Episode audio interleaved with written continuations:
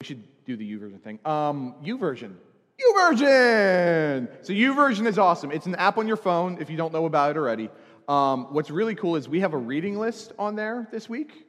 Um, Megan has it. I copied it. We also have Bible studies for follow up from the sermons. So if you want to like you know read your Bible every day, the phone will chirp and have you read something. It's awesome.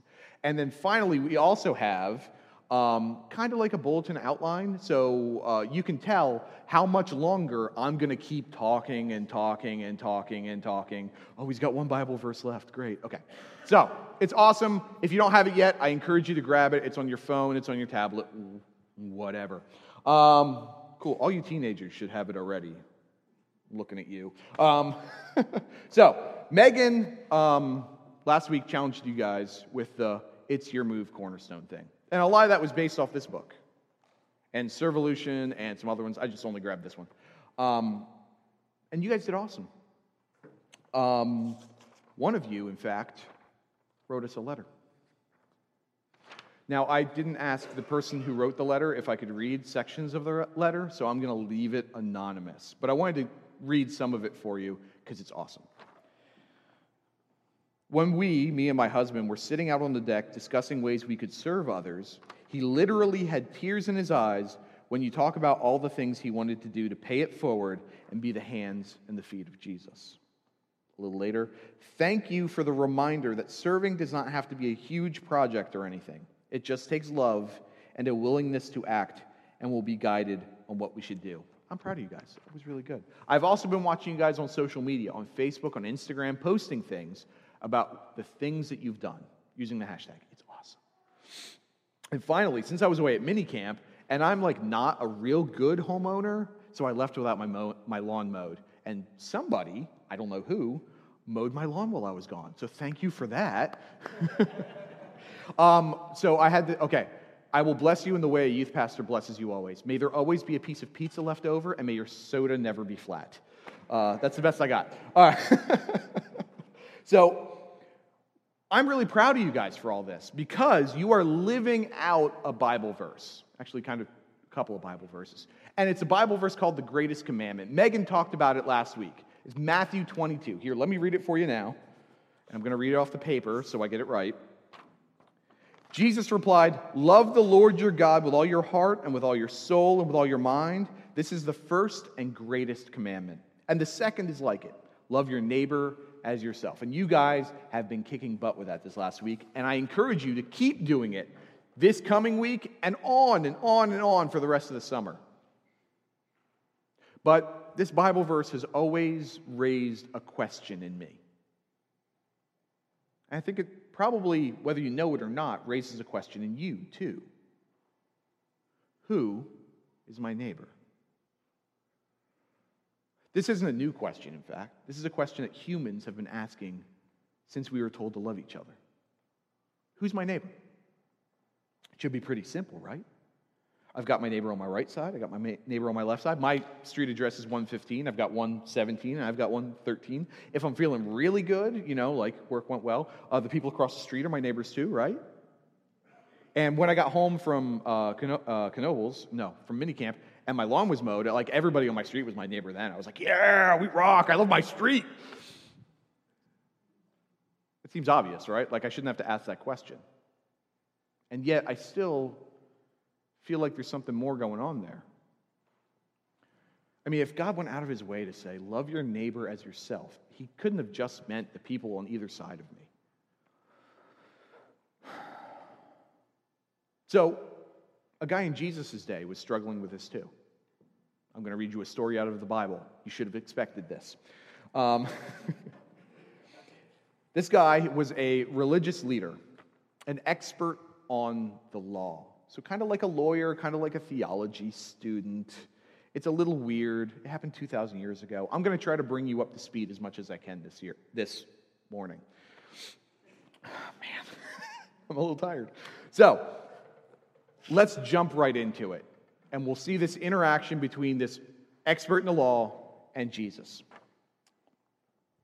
On one occasion, an expert of the law stood up to test Jesus. Teacher, he asked, what must I do to inherit eternal life? What is written in the law? Jesus respond, replied. How do you read it? He answered, Love the Lord your God with all your heart, and with all your soul, and with all your strength, and with all your mind, and love your neighbor as yourself. You have answered correctly, Jesus replied. Do this, and you will live. Now, Jesus kind of asked him a question back. Like, I bet Jesus kind of knew who this guy was a little bit and was like, Oh, you're an expert in law, huh? Well, I know the answer. Let's see if you know the answer. And so this guy quotes two verses out of the law, the first five books of the Bible, also called the Pentateuch. He quotes one out of Deuteronomy, he quotes one out of Leviticus. So let's have a look at those real quick. Um, I want you all to uh, respond after me. The first thing he quotes is the Shema. Can you guys say Shema? Shema? Shema. Shema is the Hebrew word for listen. And it's like an active word. It's not like passively listen, it's actively listen. And it's the first word, ironically, in the verse. So and it's really important for like human history, but let's let's read it quick. Hear, O Israel, the Lord your God, the Lord is one. Love the Lord your God with all your heart and with all your soul and with all your strength. That's the Shema. It is the foundation for this concept of monotheism, that there is not many gods to worship, many gods to worry about, but there is one ultimate God. We'd forgotten it for a while, and God revealed it to the Jews once again. And it's here in Deuteronomy, spoken to them right before they entered into the promised land. Hear, O Israel, the Lord your God, the Lord is one. And then, love that guy with everything you got. And the expert in the law quoted that, super important. He also quoted a little bit more obscure verse out of Leviticus. Do not seek revenge or bear a grudge against anyone among your people, but love your neighbor as yourself. And then to drive it home, I am the Lord, as if to say, like, I'm your dad. You got to listen to me. Love your neighbor as yourself. So, this expert in the law, he, he proved his chops a little bit, right? Gold star, great job. And then he keeps going. How many of you guys keep going when you shouldn't? I do it all the time. but if he wouldn't have kept going, it probably wouldn't have made it into the Bible, and we wouldn't even know have this story. So I'm kind of glad he did. So let's keep going with it. Luke 10 29. But he wanted to justify himself. So he asked Jesus, And who is my neighbor? Now, I always read this as kind of like a, he's a, he's kind of not a great dude, right? Like he's, I mean, I was already a little biased because of the lawyer thing. And um, if any of you are lawyers, I love you. I just don't always like what you have to do. Um, he, and now he's trying to justify himself by like asking this weaselly question, like, so who's my neighbor then? But it's a thing we're all doing, right?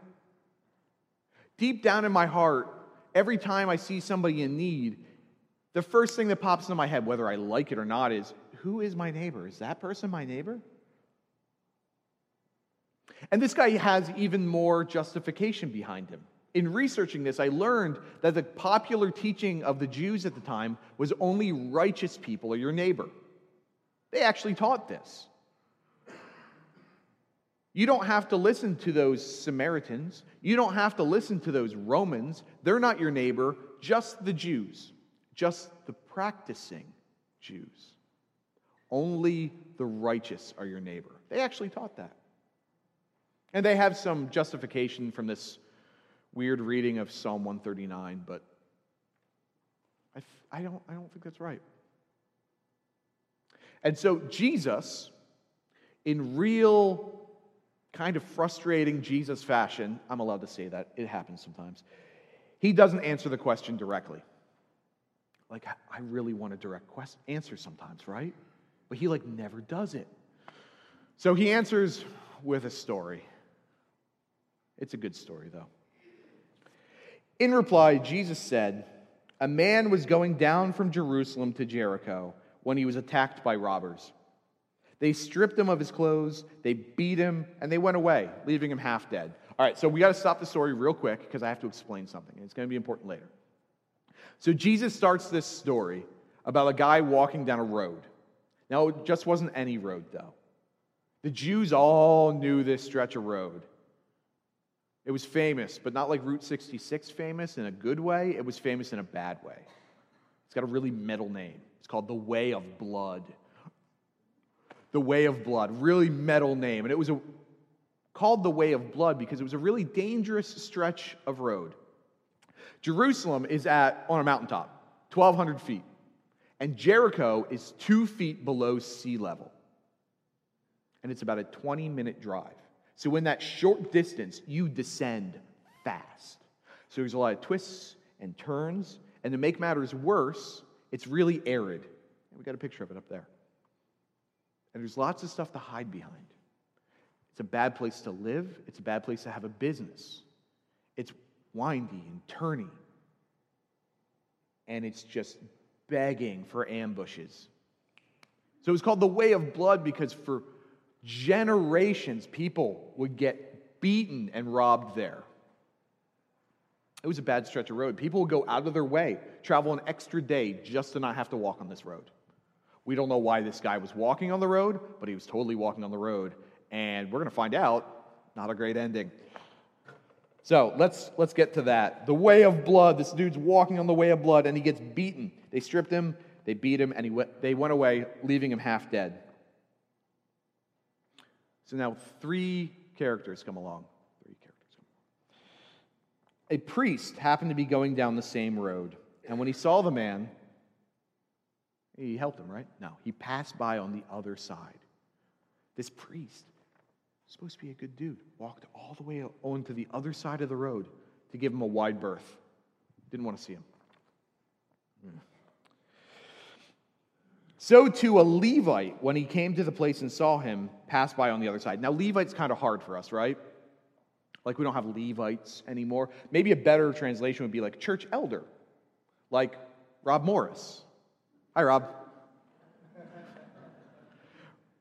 So Rob Morris is walking by and he sees this guy and he's like, oh man, the IRS got him. Oh, he got audited. That's what happens.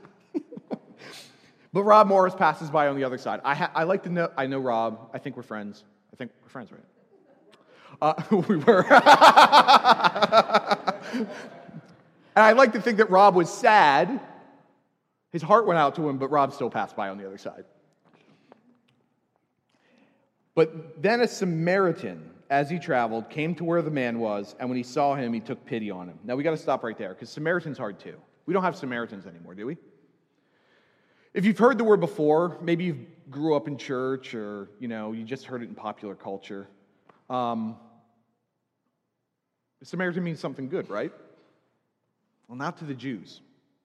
I was trying to think of a good way to like illustrate this to you. So at first I was like, all right, like a, like a Hell's Angel, a biker, Aryan Brotherhood tattoos, leathers, bad dude, right? Nobody likes him. But that's not enough. Um, and I was thinking about the revenuers, you know, IRS coming after you.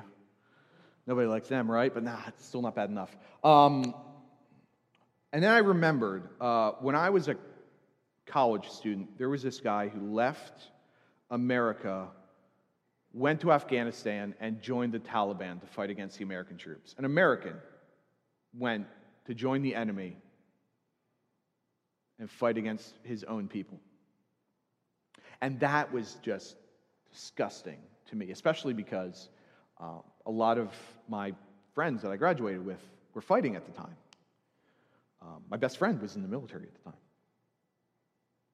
So, if any of you guys remember that story, you remember an American joining a country that hated us and fought for them, then you'll understand how the Jews felt about the Samaritans. They were half Jews, they had their own temple where they claimed to serve their version of God. They were the proto Palestinians they would have been killing each other, the Jews and the Samaritans, if Big Brother Rome wasn't there to beat them all down and keep the peace.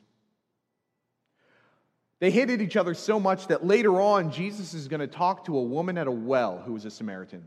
And she is flabbergasted that he would give her the time of day, much less speak to her gently. In fact, I imagine when Jesus is telling this story to the crowd, this is the point where they all went, oh, A Samaritan. So keep that in mind. This was not a person that was liked, it was a person that was disliked. Let's keep going with the story. The Samaritan went to him, the guy that got beat up, bandaged his wounds, pouring on oil and wine, like an early Jewish version of a first aid kit. Then he put the man on his own donkey, brought him to an inn, and took care of him. The next day he took out two denarii. That one's hard too. That's like 400 bucks. That's two days' wages. Two denarii, $400, and gave it to the innkeeper and said, Look after him. And when I return, I'll re- reimburse you for any extra expense you might have. How many of you guys have like 400 bucks you could just give me right now? Not alone, just, right? No, don't do it. Ruining my illustration. How many of you guys have 400 bucks for somebody that, you know, is on the side of the road with a flat tire? How many of you guys have 400 bucks for some deadbeat who's strung out on the side of the road? This is what that Samaritan did. He got off his own donkey and he let the hurt guy ride the donkey. He used his only first aid kit to take care of the guy's wounds. And then he dropped two days' wages without batting an eye on the innkeeper and said, I'll give you even more when I get back. If you're a small business owner, you know the innkeeper probably incurred more costs than two days' work even if he had to work a little bit harder to make the costs happen. This is weird, man. This is crazy. This is superhuman love. Superhuman love. So let's keep going with the story. So Jesus then turns this all around back onto the lawyer again. Says, Which of these three do you think was a neighbor to the man who fell into the hands of robbers? Now, this might be a funny moment, but um, he does this all the time.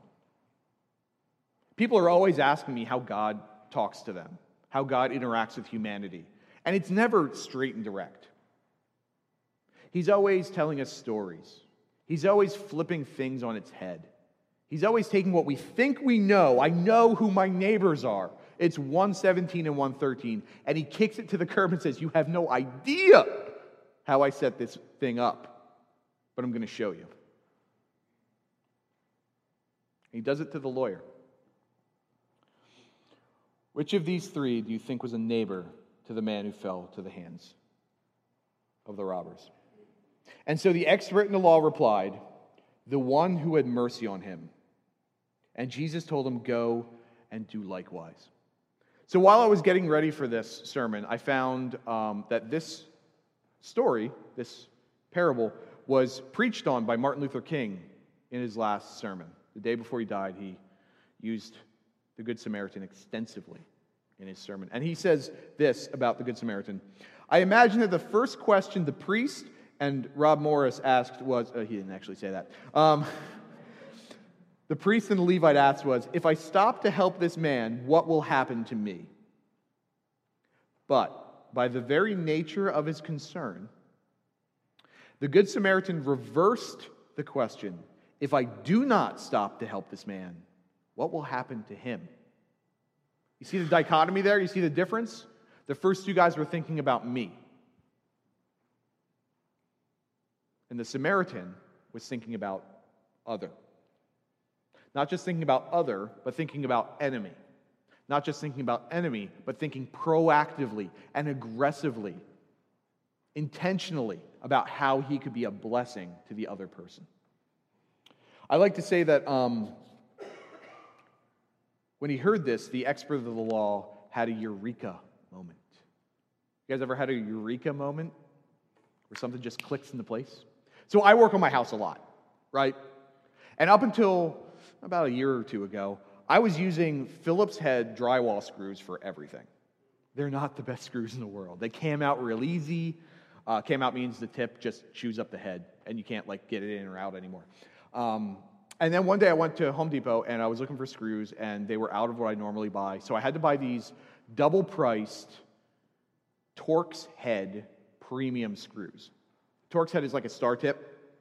And oh man, I've never gone back.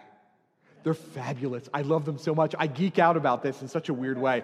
Um, every screw goes in the first time. It stays on the end of your bit so that, like, when I'm like, uh, it, first time, always cuts through, always binds up, heads never break. And if I gotta like put something together and take it apart again, uh, I can use the screw like five or six times. It stays sharp. I love these screws. I love these screws so much. Youth group, not as much as you, but it's close. Um, and it was a eureka moment for me. Spend a little bit more money, and I cut my time in like a third.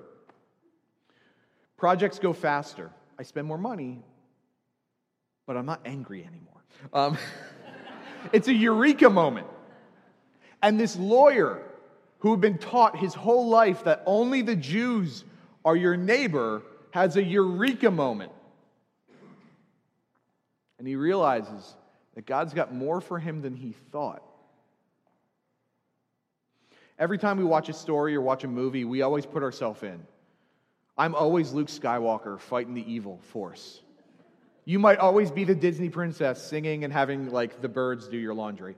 Um, we always put ourselves into the story. And where we should put ourselves into this story is the position of the lawyer. Because we all, whether we want to be it or not, have unintentionally narrowed the scope of who our neighbor is. Our neighbor is just the people who are like us, right? If I'm a steel worker, my neighbors are my fellow steel workers. If I live on Center Street, my neighbors are my Center Street people. But it's more than that. It's the people I don't expect to be my neighbors. It's the people I'm not looking to be my neighbors. And so we as a people need to start looking, seeking out, chasing down people to love, people to serve, because we are the hands and the feet of God. Cornerstone, I told the first service this, and I want to tell you guys too. In no uncertain terms, I am proud of you. I am. I left Redding, where I had a good job with some other churches, and I came here because here I found something special. I found a people that were willing to get their hands dirty. I found a people who were willing to let the pretenses of religious church go and just do what needs to be done. I found a people who were willing to go the extra mile and change the place where they lived. And time and time again, you have made me proud because you're doing it. But we can do better. We need to do superhumanly better. And I think we can. So, uh, Bob Goff, he wrote this book, and I cannot recommend it enough. It's easy to read, it's called Love Does. Each chapter is easy. You could read it in a week, even if you don't read books. You could read it in a week. My dad, not a book smart dude, could love, read this and love it. And in it, he talks a lot, extensively, about being the hands and the feet of God. But not just that, he talks about, well, here, let me read you a quote. The quote comes from a chapter where he's talking about the day he got married, and they dropped the wedding cake, and uh, without anybody knowing, they gathered all the pieces together, put some more icing on it, and still fed it to people. it's fantastic. You should buy the book just to read that chapter. It's chapter eight, it's great. Okay, but at the end of the chapter, he makes a connection to how we're supposed to interact with humanity. He says this Yet Jesus continues to select broken and splattered people, not just as followers, but as participants. He called people like me, who can't even figure out which end of a plastic bag to open, his hands. And he called people who trip every day his feet. And he called people who can't figure out which way to turn a screw to tighten it or even stack a cake correctly the ones who would build up a kingdom. You are probably sitting here thinking that you don't have anything to offer, that you're a very bad example of the hands and feet of God that you need to have some sort of superhuman skills to change this world. But I want to share something with you real quick. Um, there is no good reason I'm up here. There is no good reason that I work with teenagers. As a kid, I was the quiet kid who stayed in his room and read books and built stuff. I had no patience for my sister. Zero. Cool. Okay. Um, no patience at all.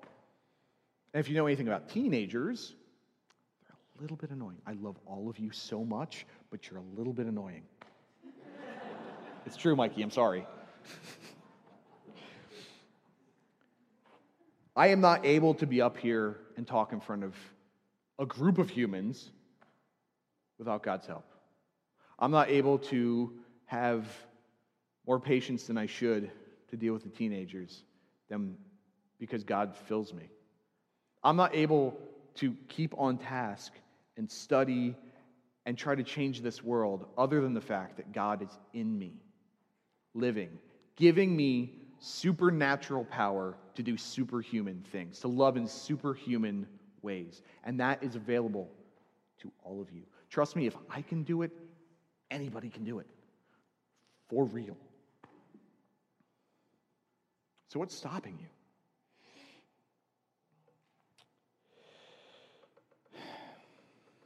Cornerstone, we do a good job, but we can do better.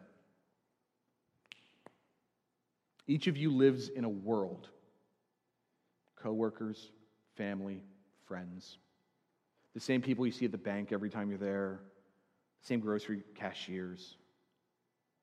You live in a little bubble, and that's not bad. But here's the thing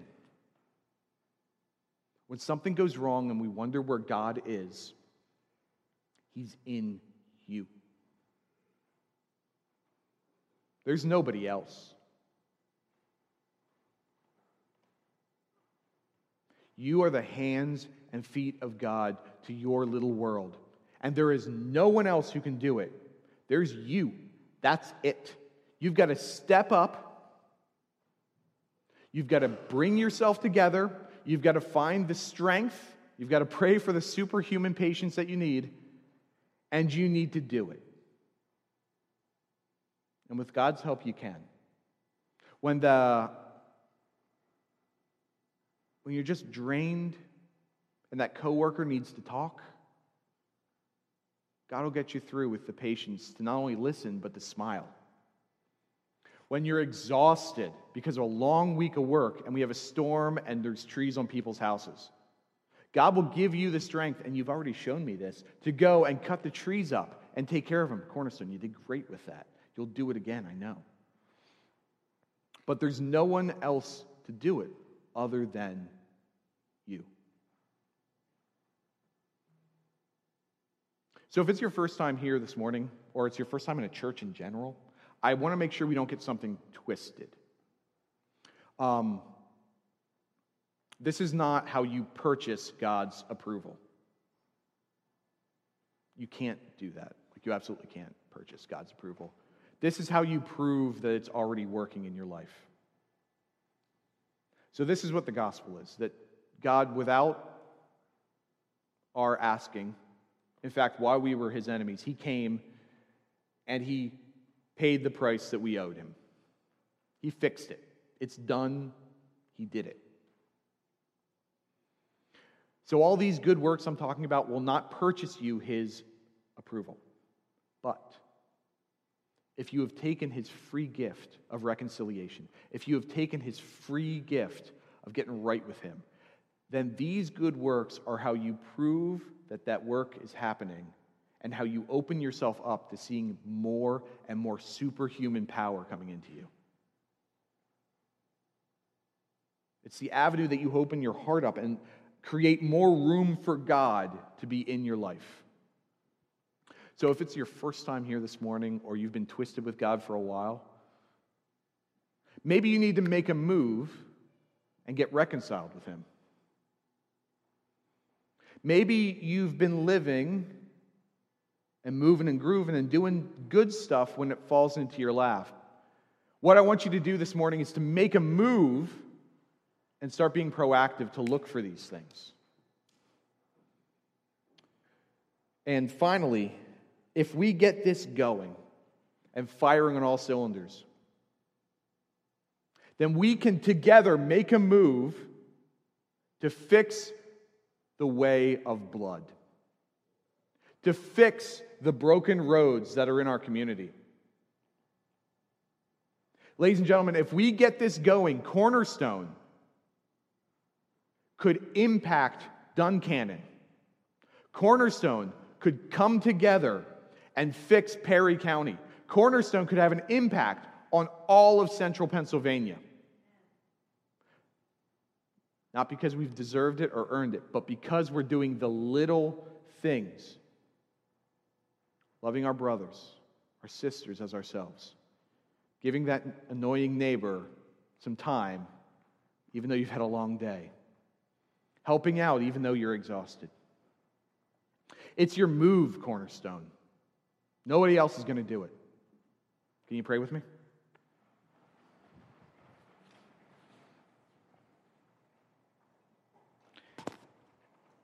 Father God, you are good. And I have no idea why you picked me to do this, but thank you.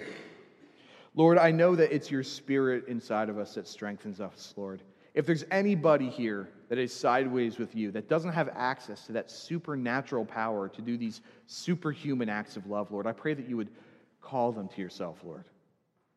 And if any of us are hesitant about going out and finding who our neighbors are, about finding ways to be proactive about serving our community and loving on people, Lord. Give us that boldness, give fire in our heart.